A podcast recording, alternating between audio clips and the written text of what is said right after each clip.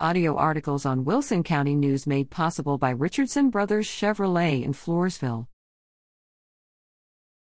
Wilson County Historical Society honors the late Harry Grove with Lifetime Award. The Wilson County Historical Society has recognized the late Harry Grove for his wealth of contributions to historical preservation and restoration in Wilson County. Grove, who passed away in March, was honored with a Lifetime Achievement Award May 15 during the Historical Society's annual cookout and membership drive at the Dewey's Reamshel House near Poth.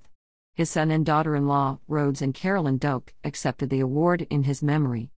The longtime Wilson County resident and member of the Wilson County Historical Society was remembered for his historical architectural expertise in helping with the restoration of the Dewey's Reamshel House and with other continuing work on the Wilson County Jailhouse Museum, as well as other historic sites in and around Wilson County.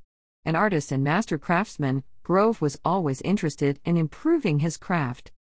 In 1996, he bought a property on C Street in Floresville, known as the Old Floresville Bottling Company, along with the falling down house next to it.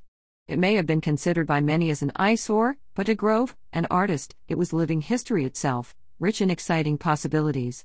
He transformed the site into his workshop and studio. Read more about the late Harry Grove and his contributions. Remembering Harry Grove, he left his mark on Wilson County. March 30th, Wilson County News. More honors watch for more Wilson County Historical Society recognitions, incoming issues of the Wilson County News.